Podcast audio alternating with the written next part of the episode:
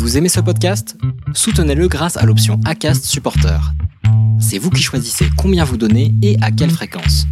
Cliquez simplement sur le lien dans la description du podcast pour le soutenir dès à présent.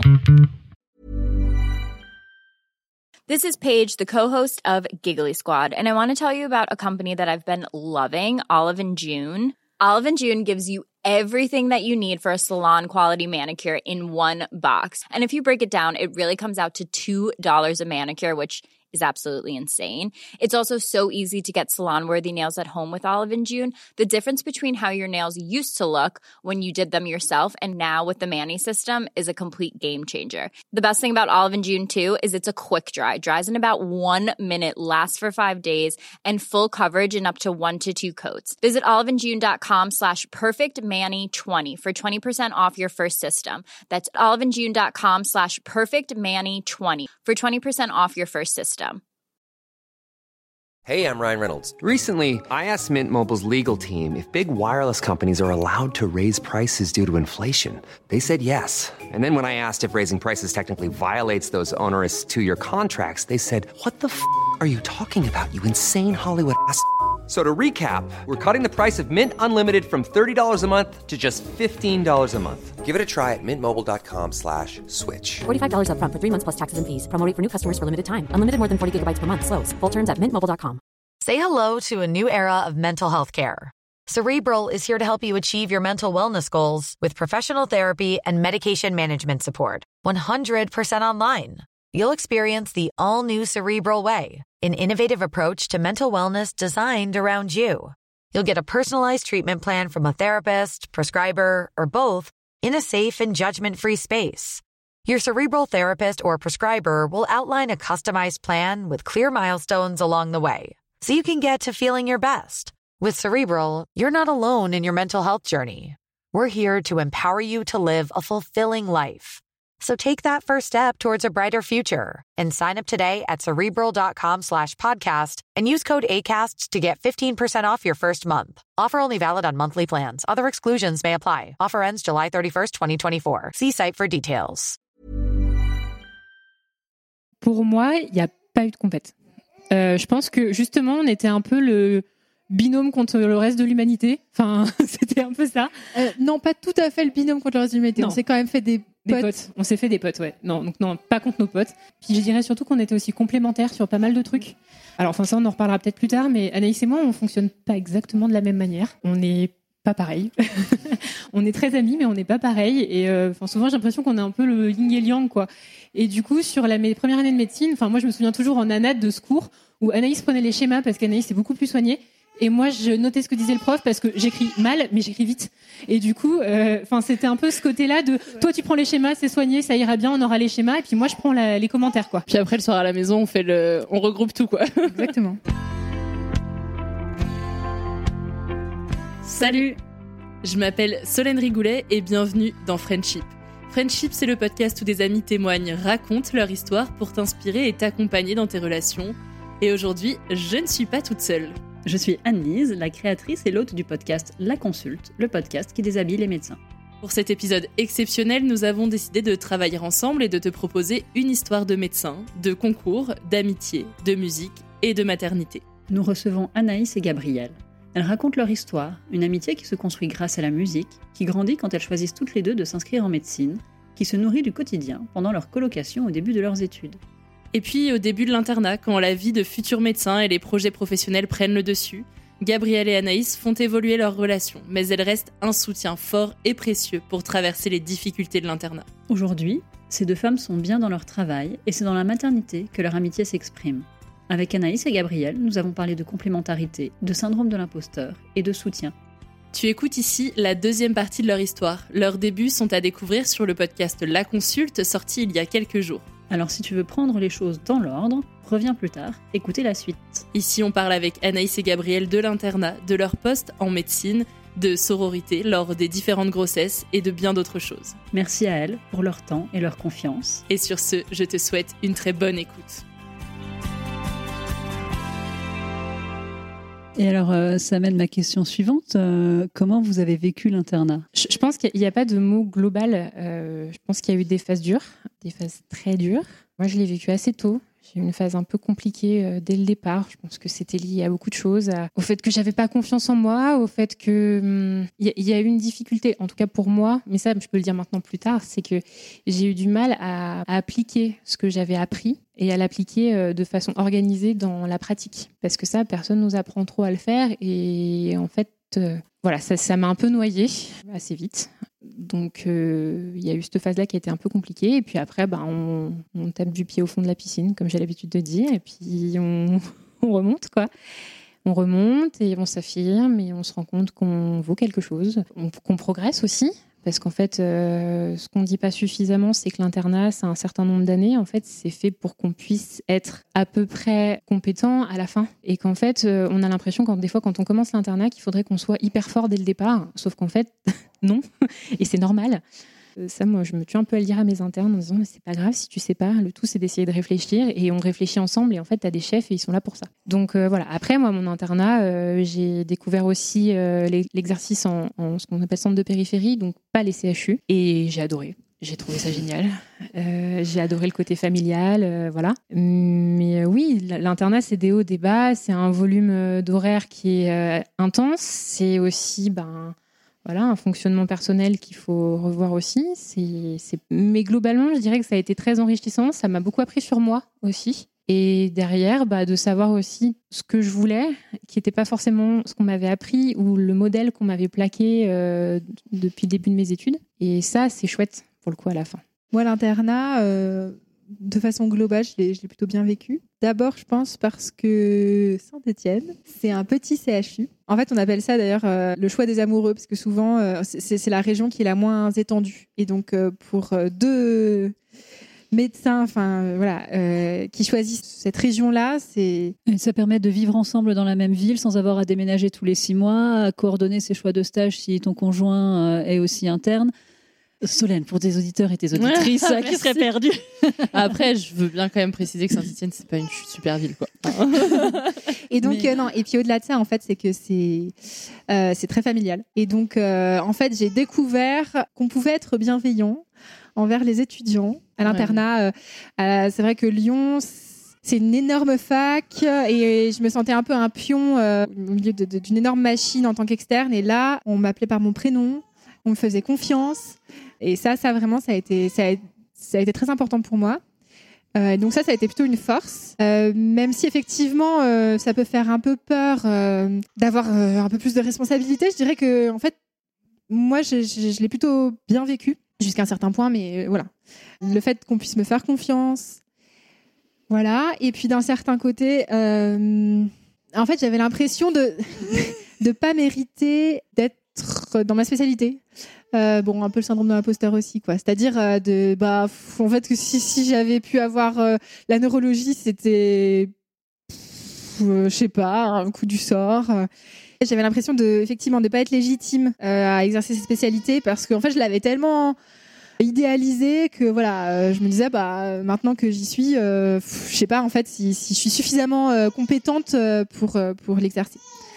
Voilà, et donc je pense que si c'était à refaire, je pense que je poserais des milliards de plus de questions, je, je me ferais moins de nœuds dans la tête et, voilà. En fait, si je comprends bien, toutes les deux, il y a quand même euh, eu euh, pendant votre internat un- une période où vous avez dû apprendre à vous sentir à votre place. Et est-ce que vous avez des exemples assez concrets de choses qui vous ont aidé?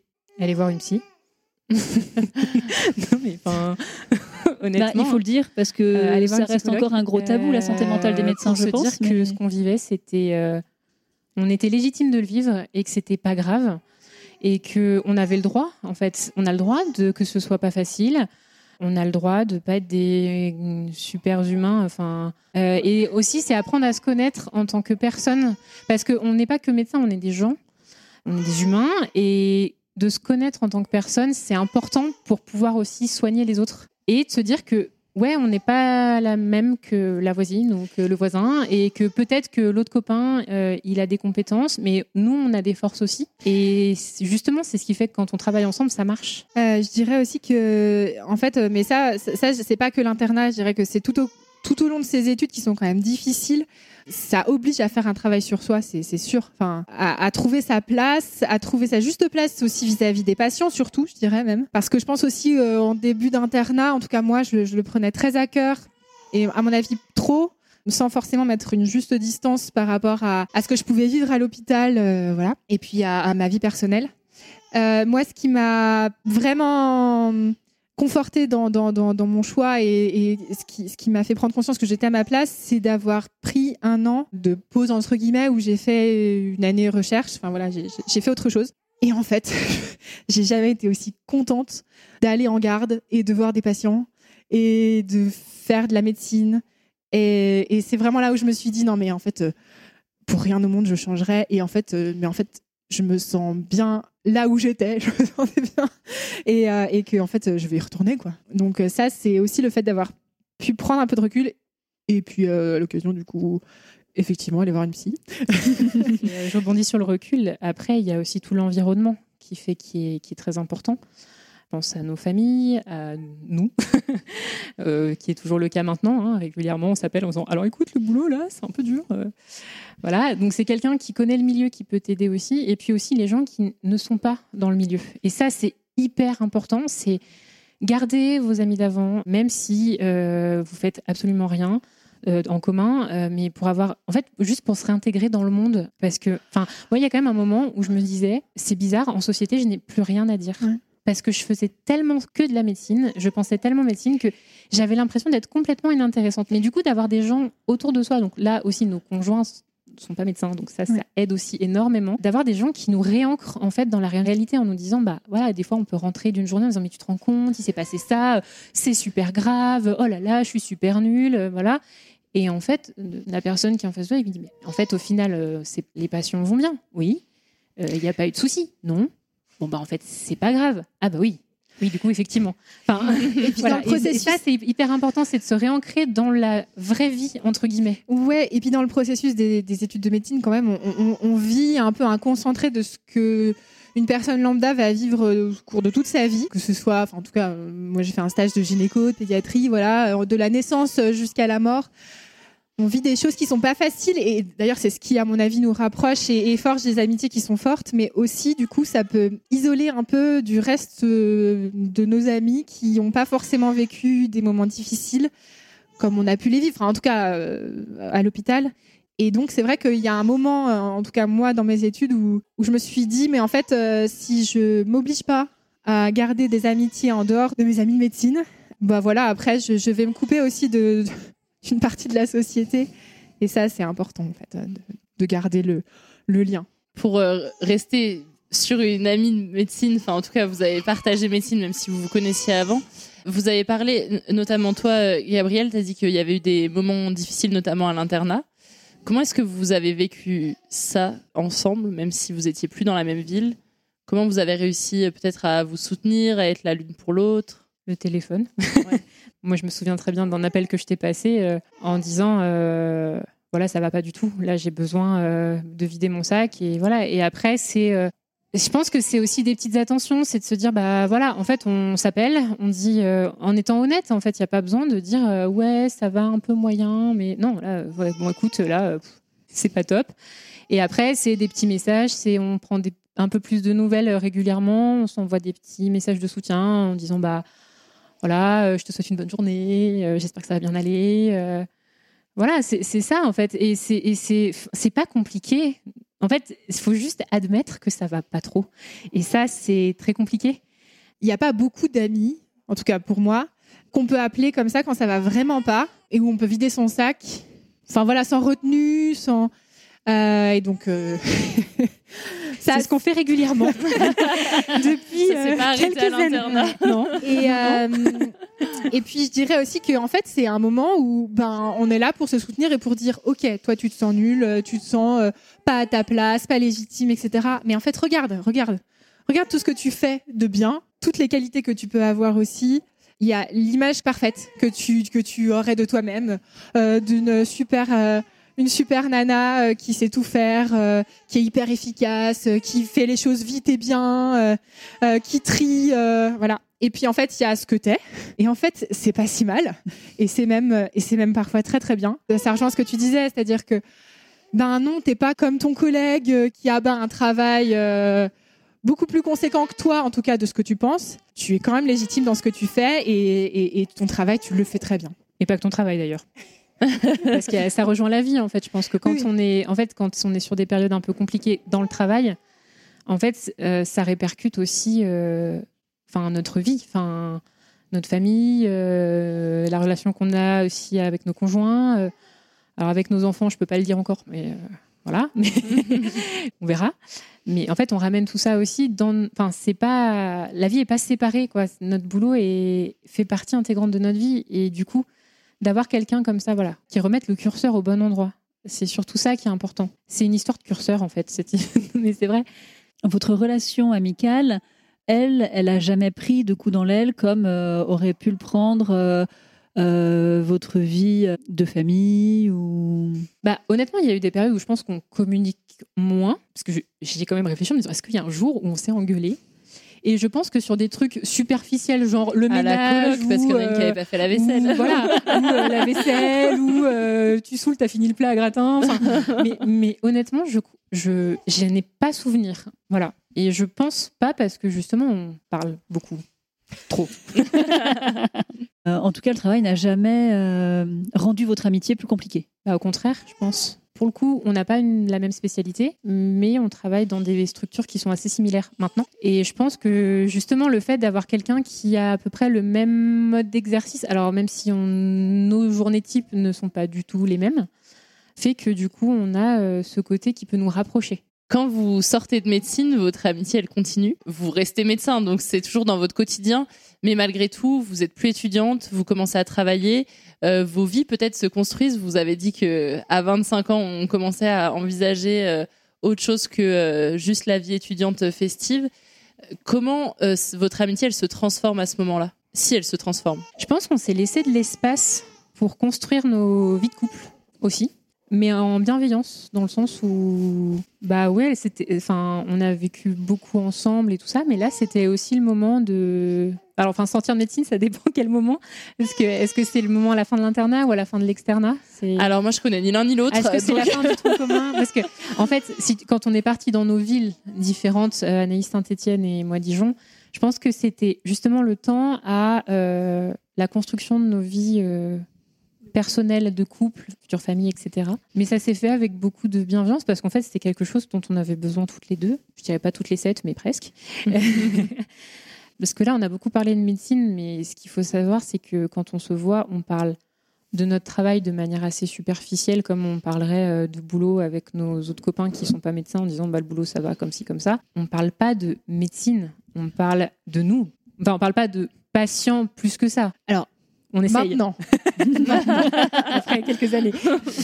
Mais non, mais c'est vrai qu'on on- on- on a gardé, juste le fait de parler de nos vies aussi, de ce qu'on vivait aussi en dehors de notre travail, de nos difficultés ou de nos joies, c'est surtout de nos joies finalement euh, en dehors du travail, de voilà, de, la vie, de la- de l'actualité, de ce genre de choses. Et ça, c'est en fait aussi une part importante, c'est-à-dire que euh, si la médecine prend toute la place, bah, effectivement, on parle plus des autres choses. Et je pense qu'on a toujours continué à parler des autres choses. Et c'est ce qui fait que bah, ça permet aussi à une amitié d'évoluer et de, et de perdurer finalement. À quel moment vous vous êtes euh, retrouvés plus proches que Dijon-Saint-Étienne c'est c'est quand tu as fini ton internat et que tu es revenu dans la région? Ouais, c'est ça. Euh, donc à la fin, ouais, à la fin de l'internat, euh, moi j'avais pas tout à fait fini encore. quatre ans. euh, il y a quatre ans. Parce que vous avez beaucoup parlé de vivre euh, l'amitié du quotidien, notamment quand vous viviez en coloc. Aujourd'hui, est-ce que c'est des choses que vous repartagez? En plus, en ce moment, vous êtes toutes les deux en congé mat, donc peut-être que ça peut arriver de, Alors, partager le quotidien. Quoi. euh, oui, d'un certain côté, on partage le quotidien. On a un groupe WhatsApp. et euh, en ce moment, Les fameux euh, groupes de mamans, vous savez. Voilà. C'est c'est à peu près ça l'idée. C'est- c'est- c'est- Donc euh, oui, oui, on partage le quotidien. C'est vrai que hum, ça, c'est quelque chose qui m'a beaucoup manqué là ces dernières années. De partager le quotidien justement avec euh, quelqu'un d'autre que son conjoint. ou Voilà. Bon, ben, c'est aussi la vie. euh. Je dirais que les études, c'est aussi une chance pour ça. C'est que on peut partager le quotidien avec euh, ses amis. Quand on fait, en tout cas, voilà. Ce qui est moins le cas à nos âges. On le partage différemment, quoi. Euh, on se soutient aussi différemment, mais euh, c'est chouette aussi. Mm. Il ressemble à quoi votre soutien aujourd'hui? De la bienveillance. T'es une super maman. Et Parce puis, qu'on en a besoin, je crois, en ce moment. non, et puis c'est, euh, je t'apporte des sushis quand euh, je viens de voir. C'est avoir le frigo rempli quand on rentre de la maternité. Ouais. c'est ça. Après, on n'habite pas tout à fait à côté, donc c'est vrai que c'est pas aussi. Enfin, on- voilà, ça, quand même, ça nécessite quand même une organisation pour se voir encore. C'est euh, bah tiens, euh, on sait que la nuit a été compliquée, bah euh, hop, euh, je te mets un petit message en te disant que euh, courage, ça va le faire, et puis euh, et confiance, et ça va bien se passer quoi. Et parce que ça se passe bien et qu'il n'y a pas de raison que ça se passe pas bien. Ouais, c'est ça, c'est de la réassurance. Ouais. Et, euh, beaucoup de douceur, beaucoup Ouais. de tendresse, ce qui est globalement euh, nécessaire en postpartum. Faites ça à tous vos amis en postpartum, à tous les auditeurs. Soyez tendres envers les nanas qui ont eu des enfants et les papas aussi. ouais, on a Ouais. besoin de douceur dans ces moments-là. Et je pense que bah, les amis sont aussi là pour ça. Parce que le conjoint, il partage aussi les nuits euh, un peu Galère. galères. ouais, et donc euh, des amis, ça va être bien. Ça va être bien sur ce plan-là aussi. Et Il y a quand même une étape euh, dont on n'a pas encore tout à fait parlé, c'est la fin de l'internat. Et quand il faut euh, prendre une décision sur euh, qu'est-ce qu'on fait après, comment ça s'est passé pour vous? Alors, enfin, il faut savoir que pour- sur ces villes qui sont autour de Lyon, il y a beaucoup, enfin, il y a, il y a une certain, un certain nombre de personnes qui partent en se disant qu'ils reviendront après dans leur région. Alors moi, c'est ce que j'ai fait, euh, sauf que en fait, moi, c'était pas très prémédité. Euh, je suis partie en Bourgogne en me disant, bah, on voit et on s'y installe avec mon conjoint et puis on voit un peu ce que la vie nous nous, réserve.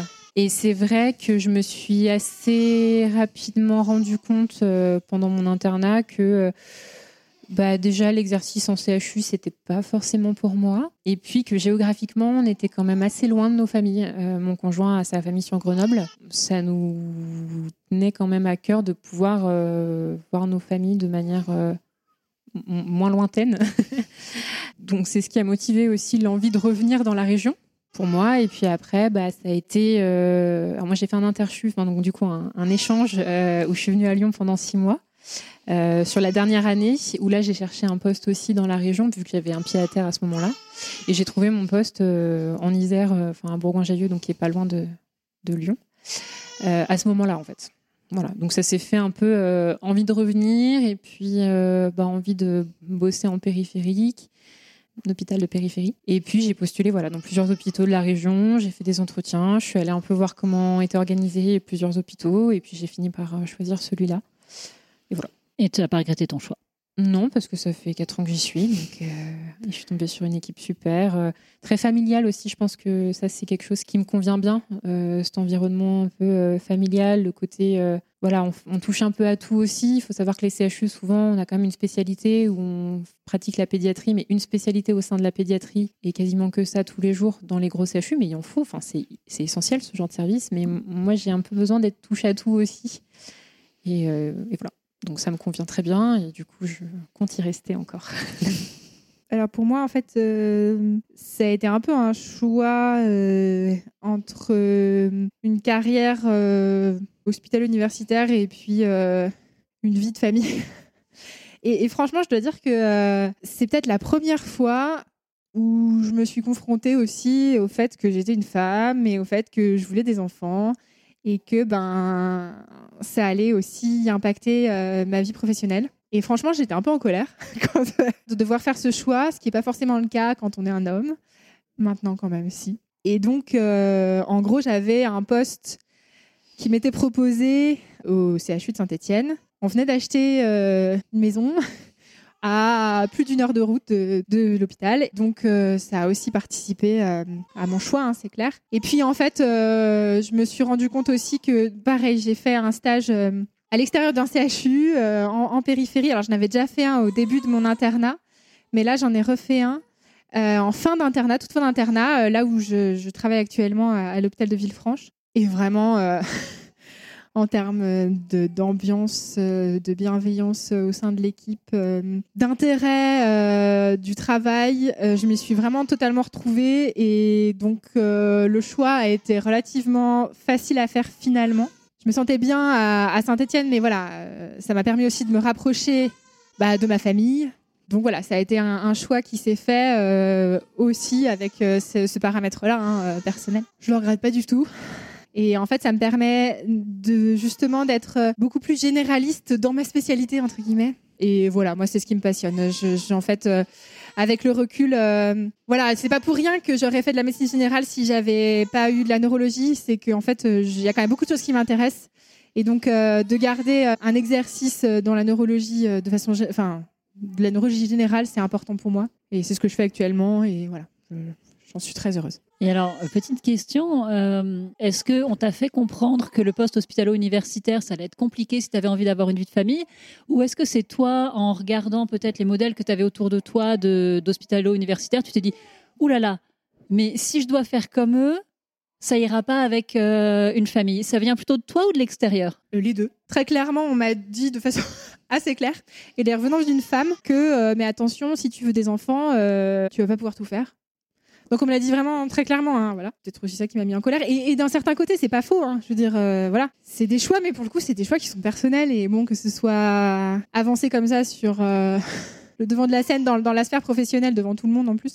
Bon, voilà, c'est pas forcément. euh, En tout cas, je l'ai pas très bien reçu, mais du coup, effectivement, ça m'a fait cheminer aussi. hein, euh. Après, c'est clair que dans les modèles, euh, quand j'ai eu autour de moi, euh, ben, pff, franchement, euh, les professeurs euh, universitaires, euh, ben, ceux qui ont euh, une vie de famille épanouie, euh, ben, ils se comptent un peu sur les doigts d'une main, quoi. Malheureusement. Franchement, malheureusement. Et puis euh, les femmes qui sont PUPH, euh, alors ça vient, hein, mais c'est des nanas qui vouent corps et âme à la médecine. euh, ça change, hein, ça Tu- change. Ouais, mais tu te souviens, il y a hum, en P2, donc en deuxième année de médecine, il y a une euh, grande euh, professeure qui prenait sa retraite et euh, c'était son dernier cours. Et elle nous a dit euh, qu'elle regrettait en tant que femme d'avoir dû choisir en fait entre sa vie personnelle et sa vie professionnelle. Et, et- et le message était clairement adressé aux, Aux femmes. quoi. Alors c'était l'ancienne génération, etc. Mais voilà, ça, Ça aide, hein, quand on veut construire une carrière, d'avoir des modèles euh, qui ressemblent à ce qu'on veut faire. hein. Et quand on les trouve pas, c'est plus compliqué. hein. Non, mais c'est évident. Et euh, je pense que. Mais je pense qu'en fait, euh, les choses, elles doivent changer aussi. Enfin, elles vont changer de, tout- de toute manière parce que. Il n'y a pas le choix. Il n'y a pas le choix. Et puis que maintenant, eh ben, en fait, euh, trouver. Déjà, euh, enfin, il y a beaucoup plus de femmes. Donc voilà. Et trouver des, des- des gens qui veulent faire une carrière hospitalo universitaire en se vouant corps et âme à l'hôpital, franchement, maintenant, ça se compte sur le doigt d'une main, je pense. euh, Voire, euh, voire ça se trouve plus trop. Ils vont être obligés de. On, on a aussi besoin, euh, effectivement, comme tu disais, de modèles. Et quand même, la médecine, c'est un art, entre guillemets, qui s'apprend euh, vraiment beaucoup avec de la transmission. On, passe une thèse d'exercice médical. Je veux dire, c'est pas un- un- une thèse de science qu'on passe. Et donc, euh, en fait, euh, je pense que la transmission est très importante et que du coup, il faut vraiment repenser comment on, enseigne, enfin, et comment on, apprend ce métier sur le terrain, quoi. Et donc, les modèles, ben, sont hyper importants. Et euh, ils sont à repenser, ça, je suis sûre. euh, Mm. En tout cas, euh, en centre hospitalier universitaire. ouais. Vous vous installez finalement à une heure l'une de l'autre euh, dans la région lyonnaise, dans le Grand Lyon, on va dire. Et vous décidez de construire votre vie de famille. Comment ça se passe l'arrivée des enfants? Est-ce que vous en parlez de vous dire oh, on va faire des enfants ensemble comme ça ils seront trop copains, c'est trop cool? Vous allez nous dire qu'on parle vraiment de rien, mais je pense que non. Euh, honnêtement, là-dessus, il y a beaucoup de pudeur. Euh, mais même notre vie intime, en fait, il y a beaucoup de pudeur. Par contre, euh, je pense qu'on sait très tôt l'une quand l'autre est enceinte parce qu'on n'arrive pas à se le cacher. Enfin, voilà. Moi, Naïs, ça a été la première personne à savoir que j'étais enceinte euh, de Léon. Pareil- pareil pour toi, hein. Et pareil pour, euh, enfin, je crois, pour Ouais. Iris et Léonore. Ah oui. Moi, je, je suis en plus extrêmement malade pendant mes grossesses. Donc, généralement, quand j'appelle Gabi et que je lui dis que ça va pas, vraiment pas. en ce moment, en tout cas, enfin, ces dernières années. Euh, Parce que bon, euh, je suis enceinte. voilà, il y, a- il y a généralement la phrase qui. hop. Mais euh, non, et là-dessus, je pense que on sait qu'on veut des enfants. Je pense que. Alors, moi, honnêtement, quand Anaïs a eu Iris, c'est vrai que c'est quelque chose qui. Je me suis dit, ah, ça aurait pu être chouette qu'on ait notre premier ensemble. Parce que ça aurait été rigolo. Mais en fait, ce qui s'est passé, c'est qu'on a eu Léonore et Léon un mois et demi d'écart. Mm. Et ça, c'était pas du tout euh, prévu. enfin, prévu. Pas du tout euh, manigancé. Euh, Ouais. voilà. Manigancé ensemble. Ouais, c'est ça. Je pense que c'est. On se laisse de l'espace et c'est ce qui fait aussi que, bah, en fait, ces sujets-là, on arrive à en parler quand on veut. C'est pas obligatoire et il n'y a pas à sortir des fois ce qu'on peut penser au plus profond de nous-mêmes, qui sont des choses très intimes avec nos conjoints finalement. Bah, C'est-à-dire que c'est ça, en fait, euh, on ne planifie pas notre vie ensemble. c'est ça. Ouais. non, mais jamais, en fait. C'est vrai. Euh, mais on s'accompagne. C'est ça. Et on se soutient euh, Dans les décisions qu'on Dans les décisions, oui, et après, du coup, pour les assumer jusqu'au bout. non, mais c'est vrai.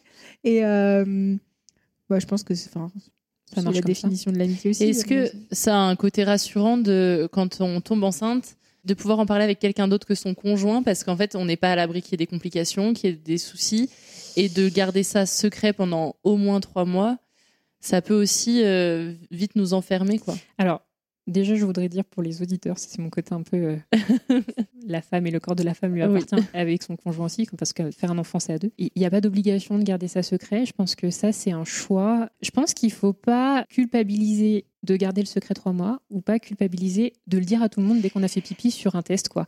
Et, et ça, c'est un truc qui appartient à chaque personne. Et en fait, euh, bah, les besoins sont pas les mêmes pour tout le monde. Et c'est assez sanctuarisé, ça, cette, cette idée de ne de, de pas le dire pendant trois mois. Effectivement, parce que aussi, après, quand on doit annoncer que bah, finalement, ça n'a pas marché, euh, c'est parfois difficile. Mais en fait, du coup, ça devient complètement tabou. Et, et justement, euh, on le garde un peu secret. Et en fait, on subit, enfin, moi, c'est les trois mois les pires, quoi. Et je les subis, euh, et on le subit seul, alors du coup, moins quand on se le dit. Mais en fait, je pense que ça, c'est vraiment. des choix. Enfin, voilà, il n'y a pas d'obligation en tout cas. Effectivement, euh, après, je pense que c'est aussi l'intimité des gens. Enfin, moi, en tout cas, euh, le choix de pas le dire avant, ça a été voilà, ce côté euh, garder ce côté euh, intime avec mon conjoint, avec les amis très proches, bah, parce que bah, quand on fait un apéro et qu'on demande une limonade alors qu'il y a du champagne parce que c'est le nouvel an, c'est compliqué. Oui, mais par exemple, moi, pour euh, ma deuxième, et ben, en fait, mes collègues ont été au courant avant ma famille. voilà, parce que parce qu'en plus, on s'organisait pour les astreintes, etc. Et que je me sentais suffisamment à l'aise pour pouvoir euh, le dire. Et, en fait, je leur faisais suffisamment confiance aussi pour savoir qu'ils n'allaient pas le dire à tout le monde. Je pense que du coup, j'ai mieux vécu ces trois, enfin ce premier trimestre, sachant que voilà, l'équipe euh, était au courant et du coup me soutenait un peu mieux que, que pour la première où je l'ai gardé pour moi. quoi. Mais euh, pour revenir à la question de base, après oui, c'est aussi important de dire d'avoir le soutien des copines, mais ne serait-ce que sur le truc de euh, j'ai la gerbe, euh, euh, ce matin bah, j'ai mal aux hanches de partout. Enfin voilà, après euh, la grossesse euh, c'est sympa, hein, enfin voilà. mais mais euh, mais il y a un côté aussi un peu sororité qui est assez sympa. euh. Alors nous en plus, ce qu'on vous a dit tout à l'heure, c'est qu'on a la fâcheuse tendance dans notre groupe de copines à faire les enfants en troupeau. Euh, donc là, on était quatre enceintes en même temps. Pour Iris, il y en avait cinq enceintes en même temps. Donc c'était voilà, il y a un côté un peu ouais, c'est ça, sororité et pareil, un soutien du quotidien quoi. Et puis un soutien euh, dans ce qu'on vit vraiment euh, dans notre corps de femme, qui est parfois difficile à faire comprendre à nos conjoints, même s'ils le subissent un peu au quotidien aussi. mais, mais du coup, ouais, ce côté sororité et se soutenir dans, le- dans, dans les épreuves euh, charnelles, quoi. Les choses euh, qu'on peut ressentir que en tant que femme, quoi. Euh, ben, en fait, euh, c'est quand même super important. Enfin, je sais que rien que le fait de savoir qu'on peut en parler, quoi, qu'on a un espace euh, où on peut en parler et qu'on n'est pas seul euh, avec euh, nos nausées. Et après, sur les trouilles aussi, enfin, moi j'appelle ça les trouilles de grossesse. Parce qu'on a, je pense, tous et toutes nos trouilles. Pareil, c'est important de pouvoir en parler. Et aussi de se rendre compte que ma trouille ne va pas forcément être la trouille de la, de la voisine. Ou, enfin, de, enfin, de... En tout cas, Anaïs et moi, je sais que sur les grossesses, par exemple, on, on a, on a, on a des, ang- on a eu des angoisses ou des choses qui nous faisaient peur, mais c'était pas, mais alors pas, du tout les mêmes choses. Et du coup, d'avoir quelqu'un finalement qui flippe pas de la même chose que nous, bah ça nous rassure sur le côté que, enfin, qui nous fait nous flipper. Donc ça, c'est plutôt pas mal. Et puis aussi, euh, en fait, euh, tout simplement, enfin, le fait de mettre des mots sur ce qu'on peut vivre. Enfin, moi, en tout cas, ça me permet de prendre du recul. Et puis, ça me permet de mieux le vivre. Quoi. en fait, c'est super important. Et alors, sais pas, c'est pas des psys, quoi. je veux dire, euh, Gabi, c'est pas ma psy, mais c'est quelqu'un avec qui je vais pouvoir avoir une parole euh, totalement libre, avec beaucoup de respect, mais justement qui va permettre de voir euh, les choses un peu différemment, sous un autre angle. Et ça permet de passer les épreuves. euh, Ouais, non, mais c'est ça. Mais c'est le fait qu'on se ressemble. Enfin, on, on revient toujours un peu à la même chose. Enfin, je suis désolée, cette interview, elle tourne en rond, mais, mais, mais, mais sur le fait que, vu qu'on fonctionne pas de la même manière, eh ben, ça nous apporte l'ouverture qu'on a besoin aussi quand euh, on a besoin. Et ça, c'est c'est ça qui est précieux et c'est ça qui fait que ça marche. Alors moi j'ai une question euh, rituelle de fin euh, sur le podcast. Bah, je vous la pose à toutes les deux du coup. Quelle est votre tenue de travail? Alors, euh, je devrais répondre le pantalon blanc de l'hôpital et la blouse de l'hôpital. Euh, D'ailleurs, j'ai une blouse qui ne s'ouvre pas devant et qu'il faut passer par la tête, ce qui est extrêmement peu pratique. En effet. Euh, et sinon, quand je mets pas le pantalon blanc, en vrai, moi, je suis très jean basket parce que déjà parce que quand je travaillais en néonat pendant mon internat, on m'a toujours dit pas de talons parce que ça fait du bruit et ça perturbe les bébés. Voilà. Euh, c'est une habitude les baskets et puis c'est tellement pratique. voilà. Alors moi aussi, normalement, il doit y avoir le pantalon blanc en plus de la blouse. Bon, à part pendant le Covid, le pantalon, là, en ce moment, on oublie. Euh, voilà. Et sinon, euh, oui. euh, C'est-à-dire que les talons, j'en mets parfois et je le regrette parce que quand il faut courir pour une alerte AVC, ben franchement, c'est pas très cool. Et après, ben franchement, euh, l'attirail d'un neurologue qui se respecte, quoi. Donc un marteau réflexe, c'est obligé. Qu'est-ce que c'est? Tu sais le petit marteau euh, pour taper sur les le genoux genou, là Ouais. Ah, Ok. Juste, moi, j'ai oublié, hein, bien sûr, j'ai euh, des stylos, euh, licornes, paillettes, machin. euh, voilà, c'est euh, l'attirail du pédiatre aussi, euh, le petit zigouigou qui fait du bruit. euh, Enfin, C'est ça. Moi, j'ai euh, le stylo pour demander ce que c'est, pour, pour Oui. tester le patient, c'est très important. Le trombone pour piquer le patient pour savoir s'il sent bien. Voilà, donc euh, un peu tous mes outils de torture. Voilà. Et on est d'accord que euh, tous les outils de torture et tout l'attirail de pédiatrie tombent à chaque fois que vous vous penchez en avant. tout à fait. Sinon, c'est Évidemment. pas drôle. Et alors, par contre, je tiens à dire quand même que mes poches se vident à peu près proportionnellement à euh, mon, ma confiance en moi qui augmente. voilà. Et donc, euh, peut-être que à la toute fin de ma carrière, j'aurai une poche complètement vide. Euh, et que je saurais faire euh, les réflexes sans marteau et faire euh, désigner un, un- un crayon sans le montrer, mais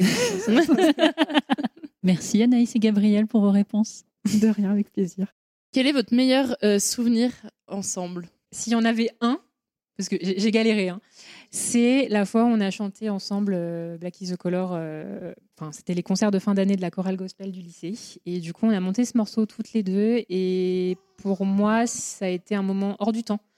Hors du temps, hors de tout. Euh, on a un peu décompensé d'ailleurs après, à la fin. Euh, on s'est retrouvés à rigoler comme des bêtasses euh, en coulisses. Euh, mais c'était. euh, ouais, ça, a été, ça fait partie des moments un peu sublimes qu'on a vécu toutes les deux. D'ailleurs, vous nous demandiez euh, s'il y avait une chanson qui, faisait, qui nous faisait penser l'une à l'autre. On y vient après. Ah. bon bah voilà.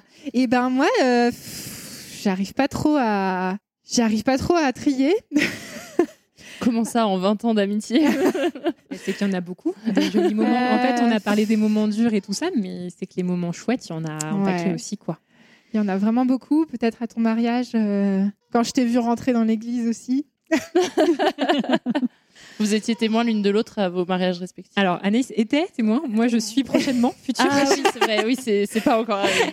mais euh, je pense que oui, ça va faire partie des petites. euh, des petites euh, des beaux moments quoi pareil à mettre euh, dans l'album des jolis moments ensemble ouais. Et on y vient sur la chanson. Euh, quelle chanson vous fait penser l'une à l'autre et pourquoi? Bah moi j'avais ouais, euh, Black is the Color, c'est pour moi la chanson qui hum, bah, qui me rappelle Gabi bah, pour tout ce que tu viens de dire. voilà, et je pense que c'est vraiment une chanson aussi qui du coup on a dû la travailler euh, euh, on a passé beaucoup de moments à, à- à la répéter, etc. Et je pense que ça nous a aussi beaucoup rapprochés. oui effectivement J'aimerais même rechanter à ton mariage. C'est un moment aussi où, où j'ai l'impression qu'on était vraiment. C'est un peu bête, mais en harmonie, quoi. Ouais. Et, Le mot est juste.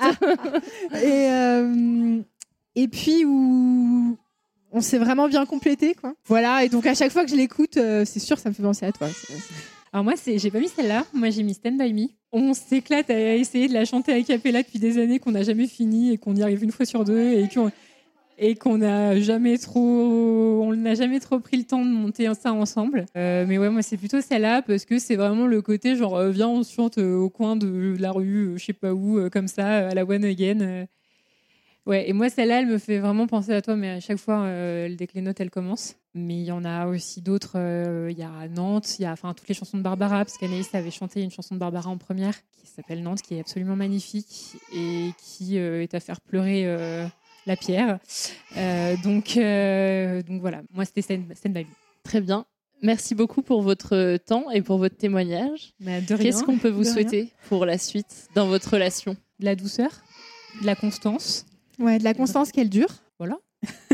Pas dans notre relation, mais actuellement, quelques bonnes nuits. J'espère que quand l'épisode sortira, vous aurez quand même au moins eu une bonne nuit. Merci. Merci à vous en tout cas. C'est le moment de passer à la boîte vocale. Anaïs et Gabriel se laissent un message l'une à l'autre qu'elles découvrent seulement maintenant. Et on commence avec le message de Gabriel pour Anaïs. Anaïs, euh, alors euh, ce petit message euh, pour te dire que tu fais partie des personnes rares qui sont des vrais éclats dans la vie des gens. Euh, le seul problème, c'est que tu t'en rends euh, pas forcément compte. Euh, donc, aie confiance en toi, reste tel que tu es. Tu fais partie des personnes qui sont essentielles à ma vie, je sais que j'aurai toujours un, espace pour m'exprimer, pour, parler quand ça va, quand ça va pas. Donc voilà, j'espère qu'on va rester aussi proches et aussi soudés encore pendant les, au minimum les 23 prochaines années, comme les 23 dernières années qui viennent de se passer. Mais si c'est plus, ça peut être, euh, ce sera encore mieux. Voilà, je t'embrasse, euh, je te souhaite euh, plein de bonnes choses. T'es avec ta petite Léonore là, euh, tu nous entends pas. Je te souhaite d'être heureuse avec tes filles qui sont magnifiques, avec ta famille qui est magnifique, avec ton conjoint qui est adorable. Et je serai toujours là, pas loin. Je t'aime fort. Euh, ma Gabi, bah écoute, c'est l'occasion de te dire à quel point tu es importante dans ma vie. Je suis pas très douée pour dire les choses de façon spontanée comme ça, mais hum, voilà, je pense que c'est important que tu te souviennes que tu es une personne d'une grande valeur, pas seulement pour moi, et que tu as toute ta place dans ce monde de fous. Je voulais te dire à quel point je J'admire chez toi ta capacité à, être attentive euh, aux autres, euh, ta générosité. Tu as toujours euh, une pensée, une parole quand on a des moments difficiles ou même pour le quotidien. Franchement, tu m'impressionnes. Moi, j'ai un peu la tête percée pour ce genre de choses. Je voulais te dire que ben, j'espère qu'on va faire encore un long chemin ensemble. Ça va peut-être être un peu vallonné, voire il va y avoir des montagnes parfois. hein. Mais J'espère qu'on va, on va arriver à gravir ces montagnes euh, toutes les deux en se soutenant. Et hum, voilà, j'apprécie vraiment notre amitié qui m'enrichit par euh, nos différences. Tu es vraiment une personne euh, unique, une très belle personne qui a voilà, une façon unique d'être dans ce monde. Et, et- voilà, je, veux que tu en sois fier et que tu le revendiques et que ce soit pas quelque chose qui te pèse comme ça a pu te peser parfois. Euh, voilà, je, t'aime, euh, mon ami.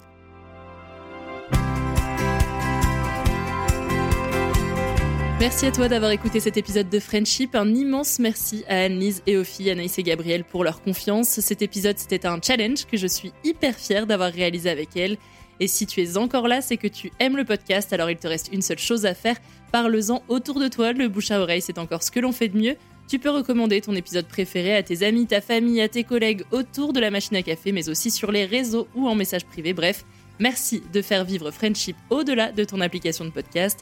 Et si tu veux poursuivre l'écoute de Friendship, je t'invite à découvrir l'épisode 73 avec Soumeya et Karim, un épisode dans lequel on parle d'amitié de longue date, de pays d'accueil qui devient sa maison et de retrouvailles 20 ans après. En attendant, je te dis à dans deux semaines dans Friendship. Ciao Découvre tout de suite un extrait de l'épisode d'Aurore Bévalo. L'épisode arrive dans deux semaines. Comment est-ce qu'on s'en rend compte qu'on est dans une relation toxique en amitié? Ça, c'est un grand sujet. en fait, il y a des, moi, je dirais, il y a des red flags, tu vois. Il y a vraiment des choses que tu dois repérer. Et ça, c'est un sujet. J'invite vraiment tous ceux qui nous écoutent aujourd'hui à y faire très attention. Euh, c'est un sujet aussi qui me touche. Moi, je vais rentrer un peu plus en profondeur parce que j'ai un, passé où j'ai été vraiment harcelée, moi, hein, quand j'étais à l'école. Donc, euh, c'est, on va dire que c'est un peu ma spécialité maintenant, d'apprendre aux gens à Malgré reconnaître. toi. bah voilà, ce qu'on appelle la résilience. Hein. Ouais, c'est ça.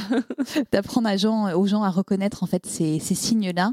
Globalement, chacun devrait commencer par apprendre à se connaître. Si tu fais le point sur tes valeurs fondamentales, vraiment, sur ce qui fait que tu es qui tu es et que tu es content d'être qui tu es, et sur tes besoins aussi fondamentaux, ça va t'aider, ça va te servir de boussole parce qu'à partir du moment où tu vas pas te sentir respecté là-dedans, ou même si tu n'arrives pas à mettre ce mot là-dessus, si tu sens qu'il y a un truc qui est pas OK, que ça cloche, que tu te sens pas bien dans la relation, parce qu'à chaque fois que tu côtoies la personne, soit tu culpabilises, soit tu te sens humilié, soit tu as l'impression que tu n'en fais pas assez, ben là, ça veut dire qu'il faut vraiment se poser des questions. C'est pas toujours toxique, attention, hein, c'est juste que vous n'êtes pas sur la même longueur d'onde et une relation qui est une relation saine, ça devrait pas te faire te sentir mal dans ta peau.